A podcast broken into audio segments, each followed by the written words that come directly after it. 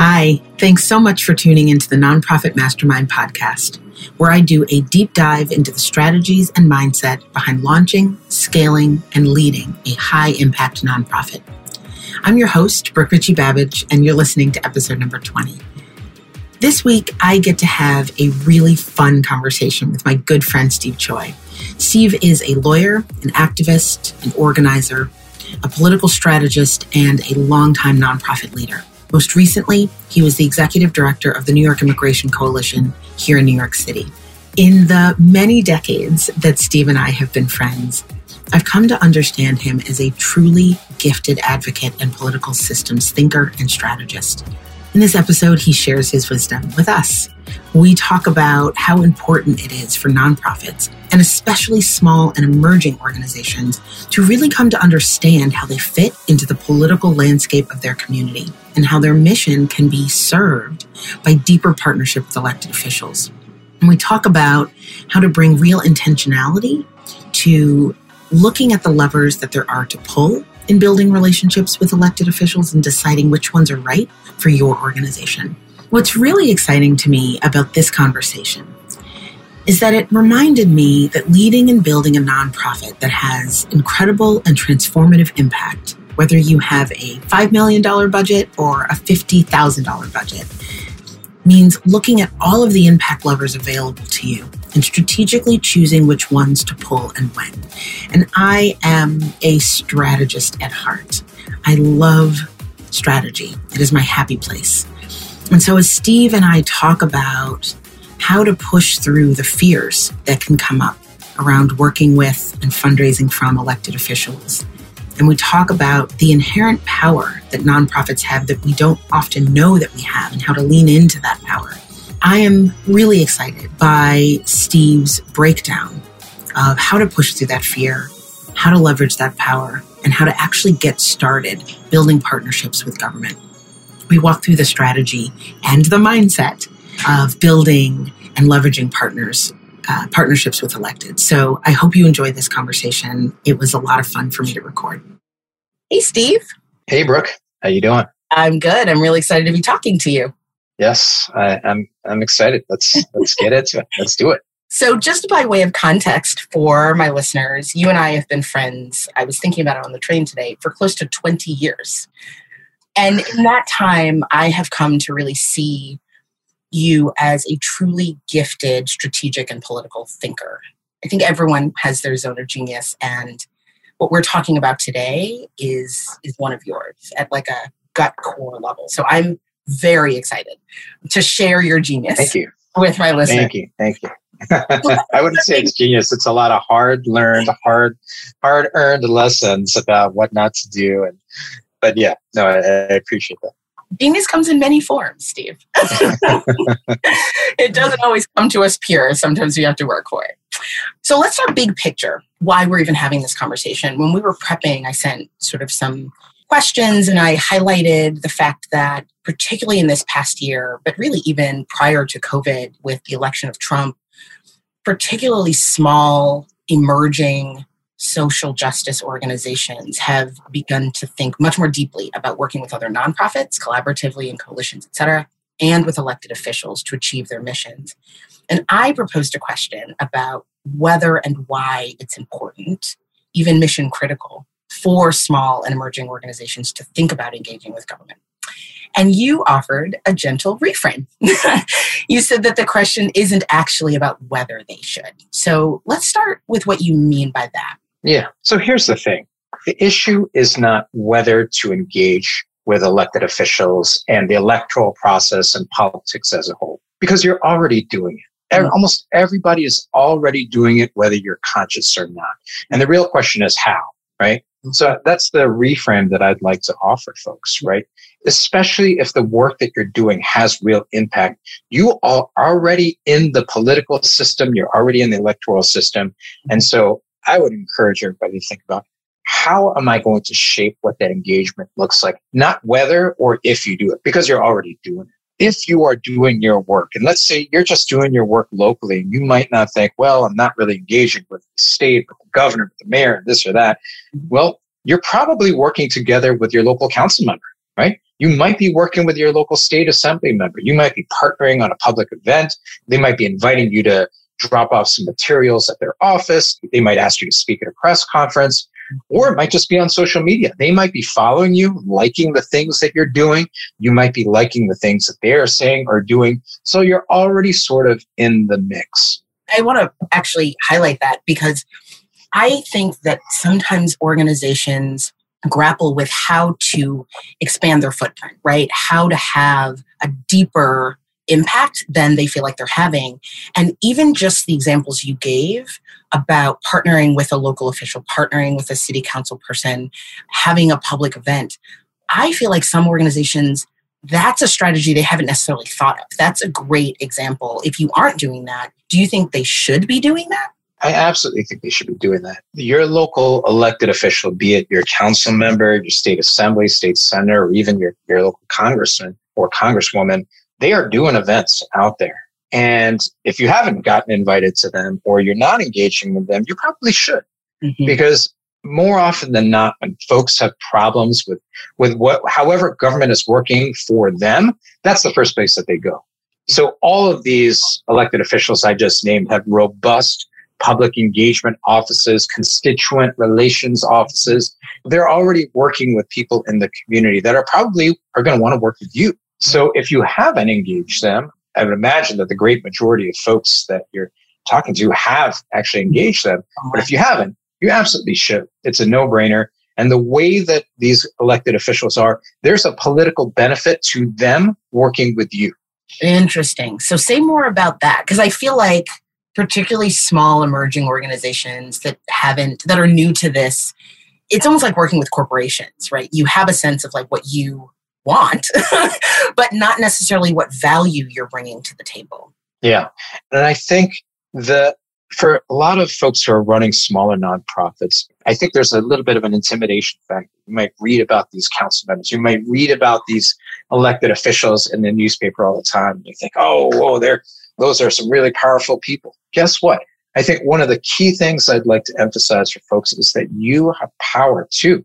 Mm-hmm. And going back to the earlier point, the issue on how you engage electeds, you want to create a dynamic by which they're truly working for you and not the other way around. And I think because there is this information gap, right? And there's a presumed power gap between the elected official and you and your organization, I think a lot of elected officials are skilled at turning it the other way around. They think they have veto power. They think they have these levers of power that they can use on you. And what I've learned in some really hard won lessons is that's not the way it works. You have a lot of power. And I think the more that you're able to demonstrate and use that, the stronger it actually makes you. Mm-hmm. Because when they realize, oh, I don't, when those elected officials realize I don't have as much leverage and power over them, they actually have power and leverage over me that's the kind of dynamic that you want to create. Now, you don't want to be oppositional. You don't want to always be like being in conflict with local elected officials either. Makes it hard but to just, work with them sometimes. Yes, exactly, exactly. But just understanding, right? That demonstrating to them that you know exactly how the power dynamic should be, I think is powerful enough to get you on the right kind of relationship and working with your local, your state, your your federal elected officials. So staying with this issue of power for a moment, because I it really, really resonates with me. I have two questions. One, I think that part of what organizations, well, the first one's really a point. I think this issue of power comes up in relationships with government officials, with funders, with donors, that when you are the leader of an organization, there can be this sense, particularly a young one, a young organization, new one, early stage, where you're trying to get to that first million or first two million, there's a real sense that you are receiving things by grace right? Mm-hmm. That it's so mm-hmm. kind of donors to support you. And the foundations, you're so lucky to have foundation support. And how great is it that they sort of deigned to support your mission? And I would imagine that part of what you're highlighting is that that sense of gratitude, which we should all have in our work, can translate into a sense of or a lack of understanding of power in any of those relationships and that that shows up in that relationship with electeds right? That you're so grateful to get a meeting. Even that phraseology that we used we got a meeting with right? Yes, we yes. were so excited that they would meet with us. Yes yes yes power yes. in that language that I, I hadn't thought about until this moment yeah totally. And there's a little bit of like a celebrity thing that goes oh, along absolutely. with it too. You, you and I have probably been so part of so many lobby meetings where you'll have a meeting with an elected official and then afterwards everyone want to take a picture with that elected official. It's like that's not the dynamic that we create. And so when, when people ask me to take a picture, I'll be respectful, right? But there's a celebrity factor that I think plays into it as well. Like I said, they are in the news quite a bit. And you read about them, you'll see them on TV. And so there's there's this kind of thing about like, oh wow, they're a star. I'm not a star.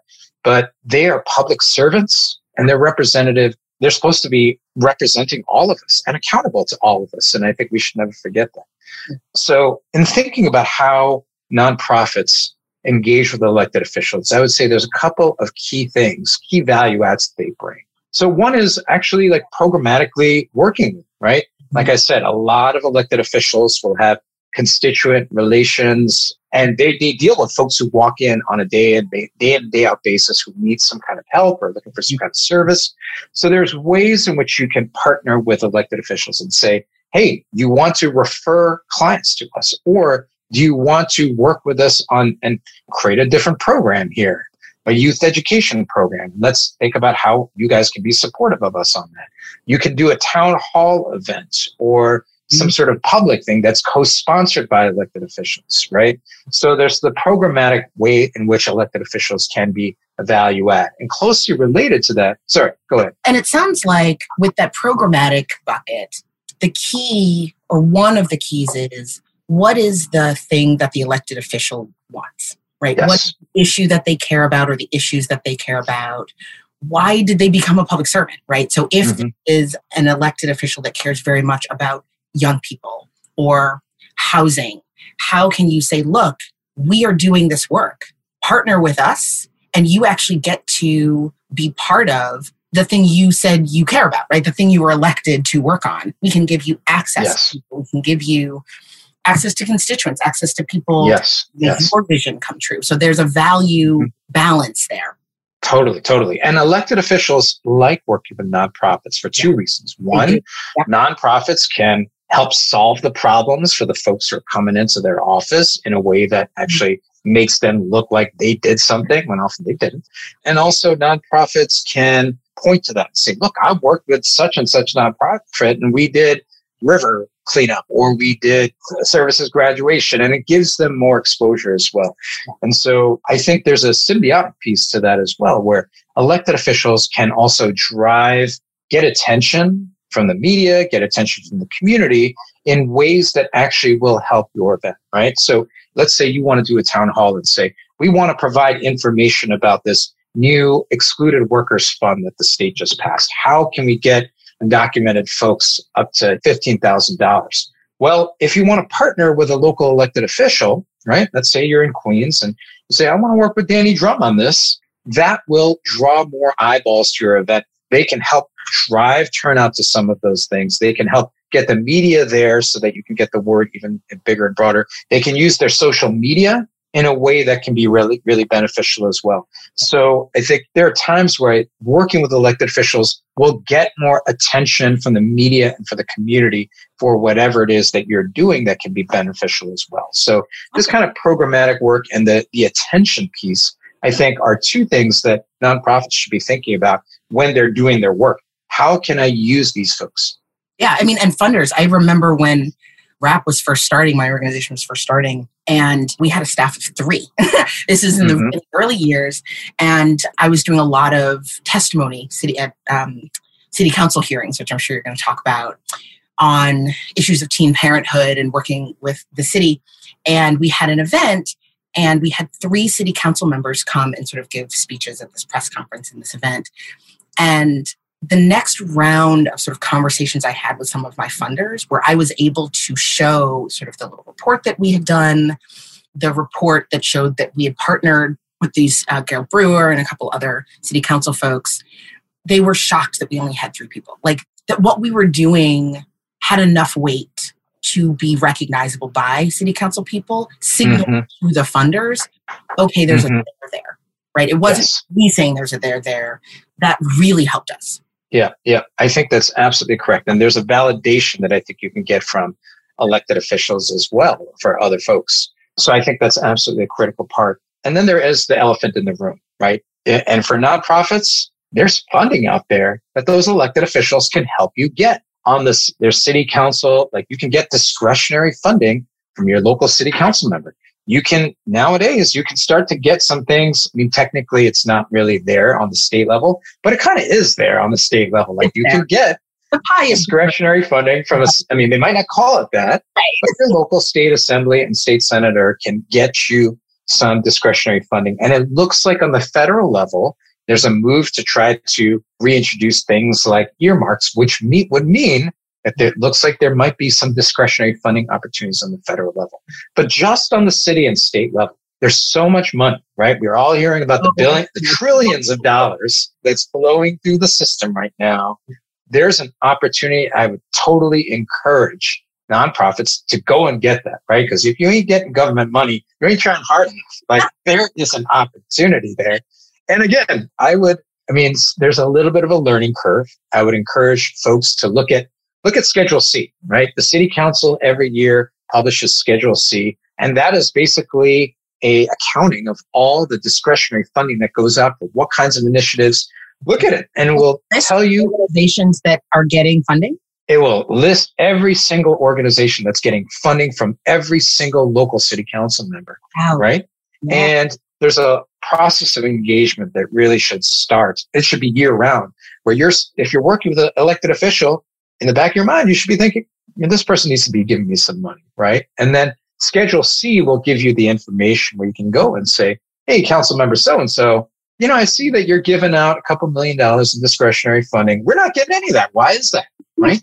Or there's this other organization getting $25,000 and God bless them.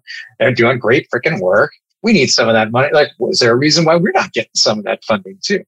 Right. So accessing that, there's some jumping of some hoops and with any kind of government funding, there's a lot of strings attached. But at the end of the day, I think there really is a big opportunity, especially now with the rivers of money coursing through our local and state government. People got to be going and getting that money.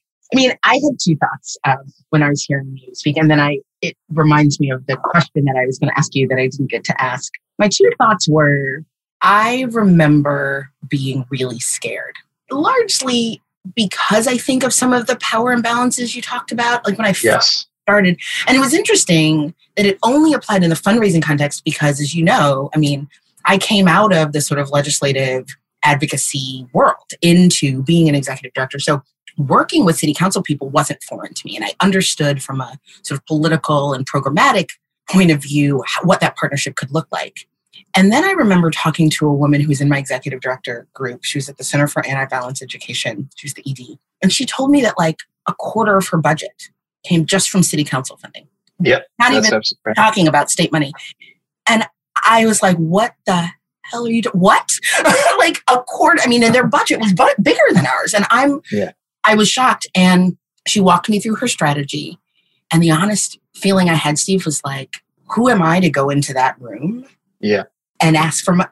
And I didn't yes. feel about funders. I didn't feel that way about donors, but something, there was a fear there. Do you think, mm-hmm. and I know I'm not the only one, but you've done this for decades. Yeah. Like, yes. where do you think that fear? I know a lot of the folks that I totally have yes. that. What do they know that that's what's yeah. happening? Yeah.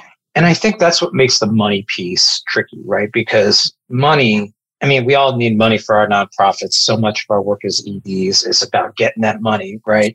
And I think it really is the source for a lot of elected officials to exercise power, right? Mm-hmm. In this society that we live in, money, yeah. it seems like it's power. It seems like it's power, right? Although I'm going to say it, why, why it's a little twisted, right? But I think so many elected officials think I give money out where I'm instrumental in making sure that I can get money to these groups and therefore they should be beholden to me.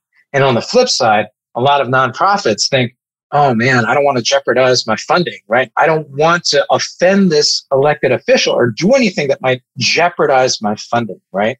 Yeah. And I would just say there's a funny scene in The Dark Knight Rises, that Batman movie, where there's this bad guy, Daggett, he was basically talking to Bane. And he's like, "Oh, I've paid you a small fortune." And Bane says, "You think this gives you power over me?" And not that I would encourage folks to channel Bane, but I would ask you, like, I would. That's the attitude I would take. I'd say, "Look, you think this gives you power over me?" And look, and I've gotten funding taken away from the state.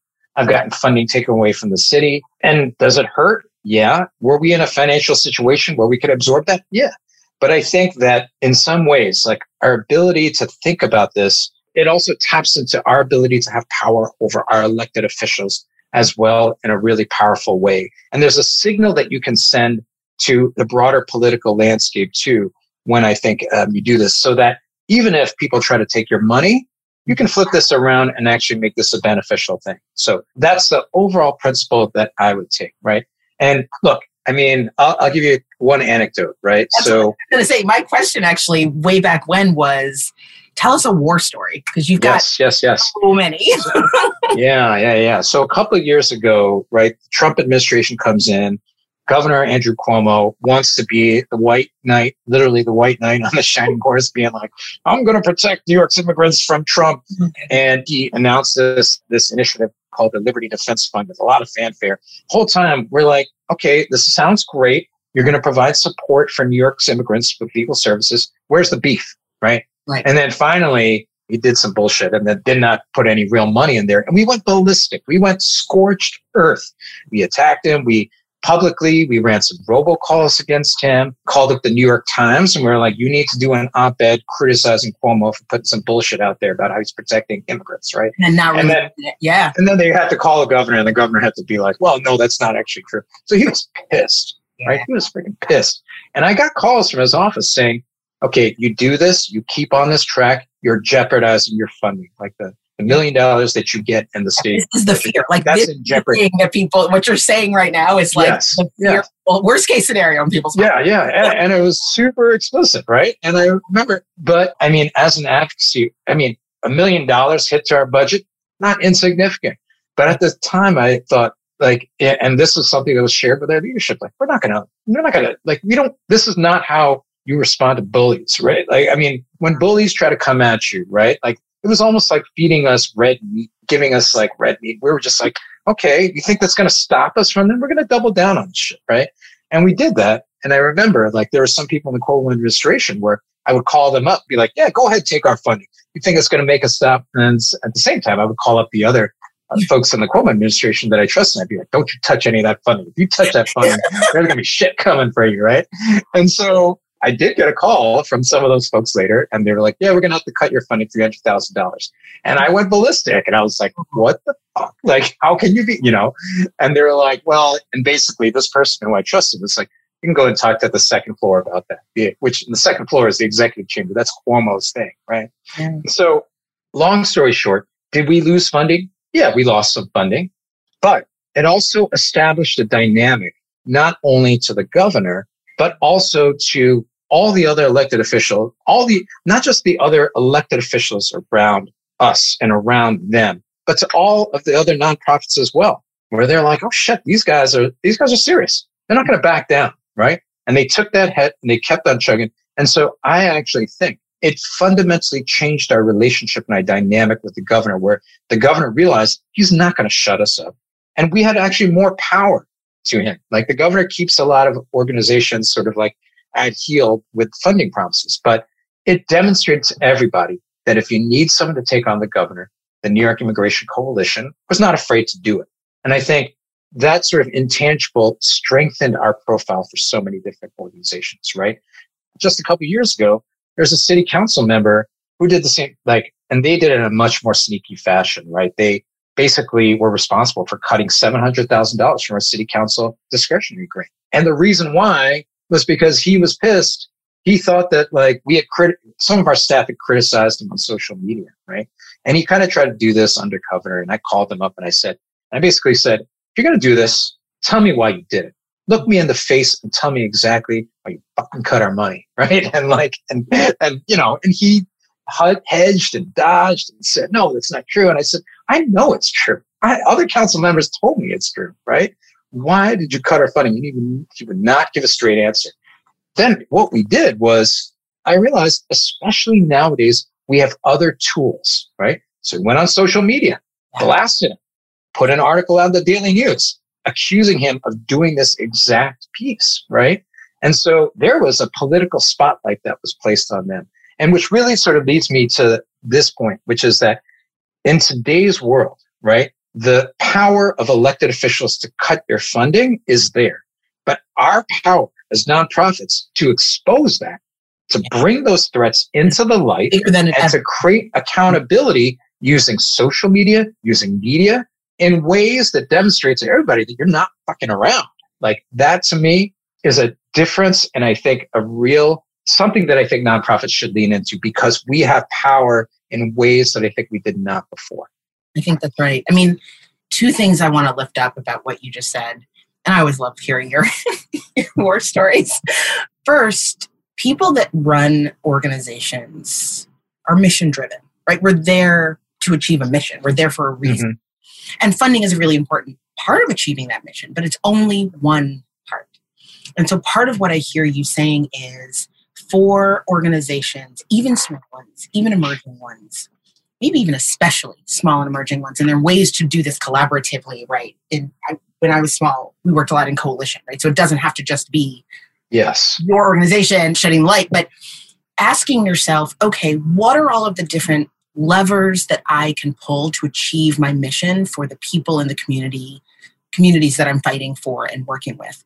And getting funding for our programs is one, and holding the government that is such a part of our lives accountable for providing the services and being what they should be is part of our mission, right? It's part of why we're exactly. And yes. we can't do everything we want to do and change the systems we want to change without doing that. And that's sort of undergirding what I hear you saying and recognizing that and figuring out what's my role in holding yes. them, in partnering with them, and bringing them into my mission based work. So, going yes. back to the original point, it is mission critical. It yes. has to be part of our mission. Yeah.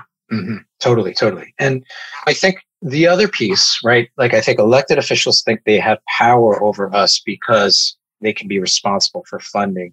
I think the flip side is, I think a lot of nonprofits are a little hesitant to actively exercise our power over elected officials. And that is in the electoral space, right? So a lot of, I'm assuming everybody I'm talking to, all, all the folks in your podcast are C3, C3s, and there's a lot of talk about what if 501c4s do? What about PACs? What about independent expenditures?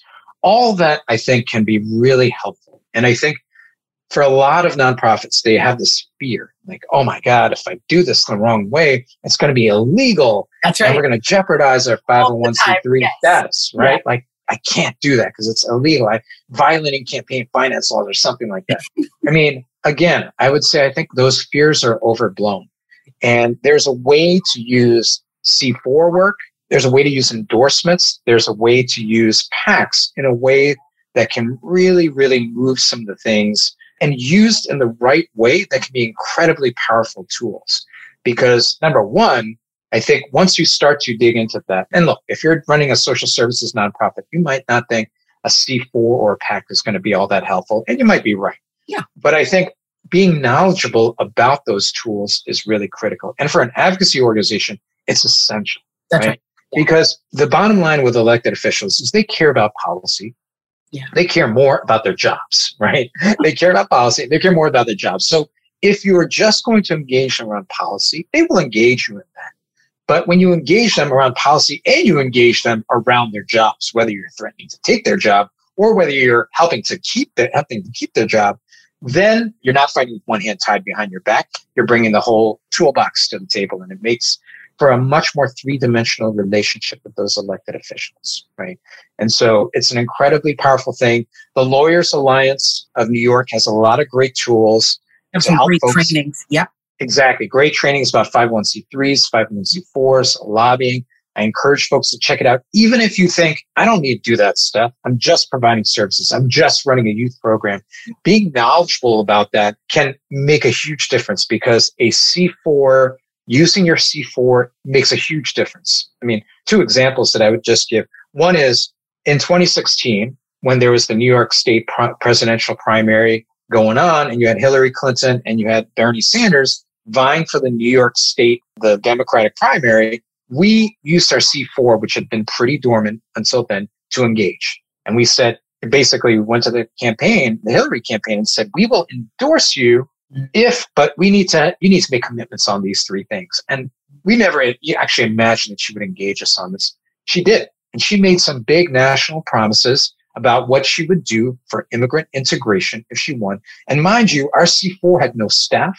Our C3 it had a five or six million dollar budget, yeah. dozens of staff. C4, we didn't even have a functioning website. In fact, they were at a certain point, the 11th hour, they called us, they were like, why do you not have a website? And we were like, well, our website's been hacked, you know, and it almost blew the whole thing up. But that was an eye opening thing because with no resources, just the endorsement power, we were able to extract promises that our $6 million C3 was not able to do. One yes. of the points you made earlier about the value add of being a nonprofit in partnership or relationship with an elected official is people, right? Yes. Not particularly community based ones have access to actual people, stories exactly. and humans and leveraging. I don't mean that to sound sort of political and yucky, but understanding that the lives and stories of the people that you work with are powerful. They are, those people are powerful.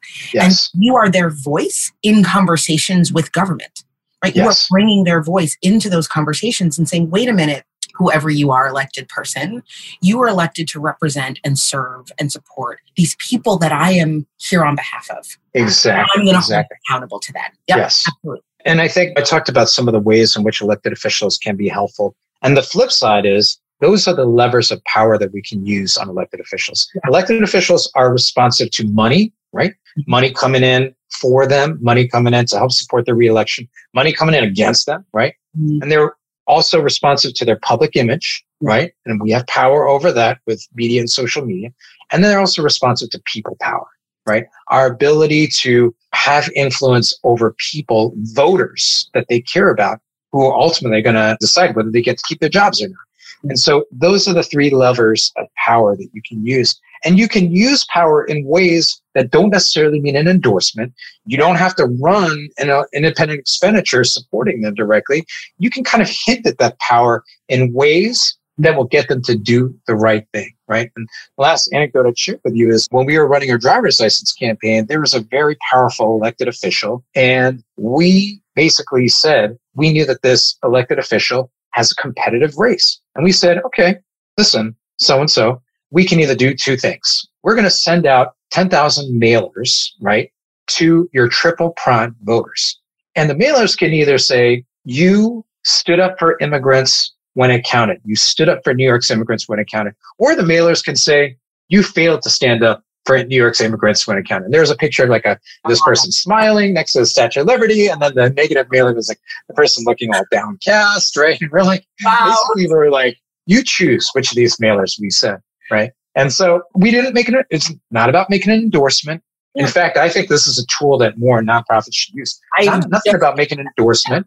It was just, but a C4 allows you to do that. It allows you to send stuff to identify, okay, who is this person, triple prime voters? Mm-hmm. And, and we're going to send some mailers to them. And funny enough, this person actually represented my district. So we actually sent, and this person came through after we gave them the choice. The postcard. we picked the right postcard and we, it's like, we live up to, we always pay our debts. So, you know, yeah, yeah.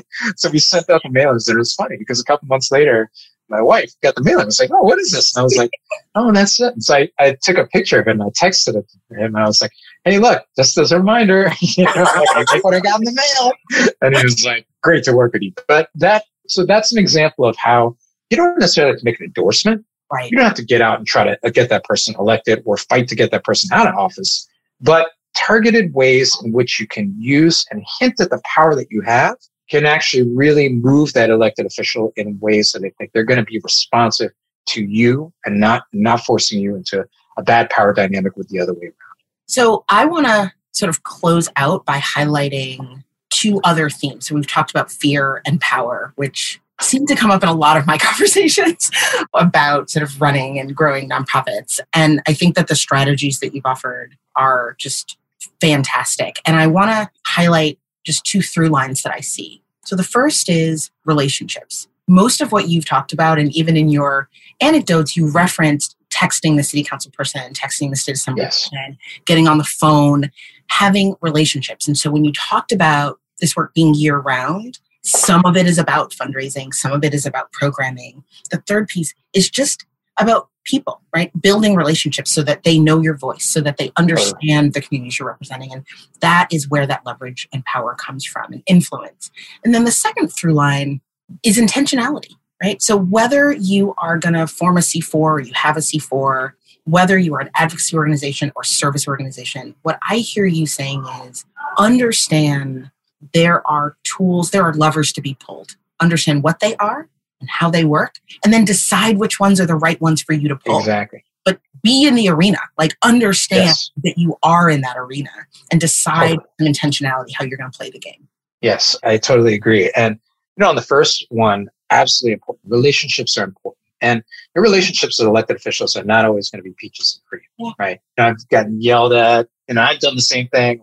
At a certain point, you're like, you know, there's nothing can stop me from saying the same shit that the people that they're trying to say to me.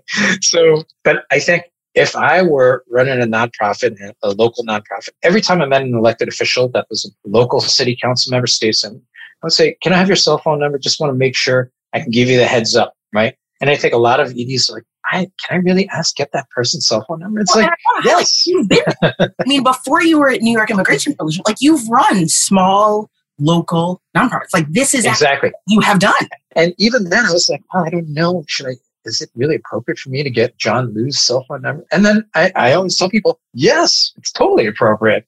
Go and get, I would ask it every single time, right? Like, and I do that with Congress members, with state assembly members, with council members. Every time we meet with Schumer, like, I'd be like, give me your cell phone. He doesn't want to give it to me, but it's fine.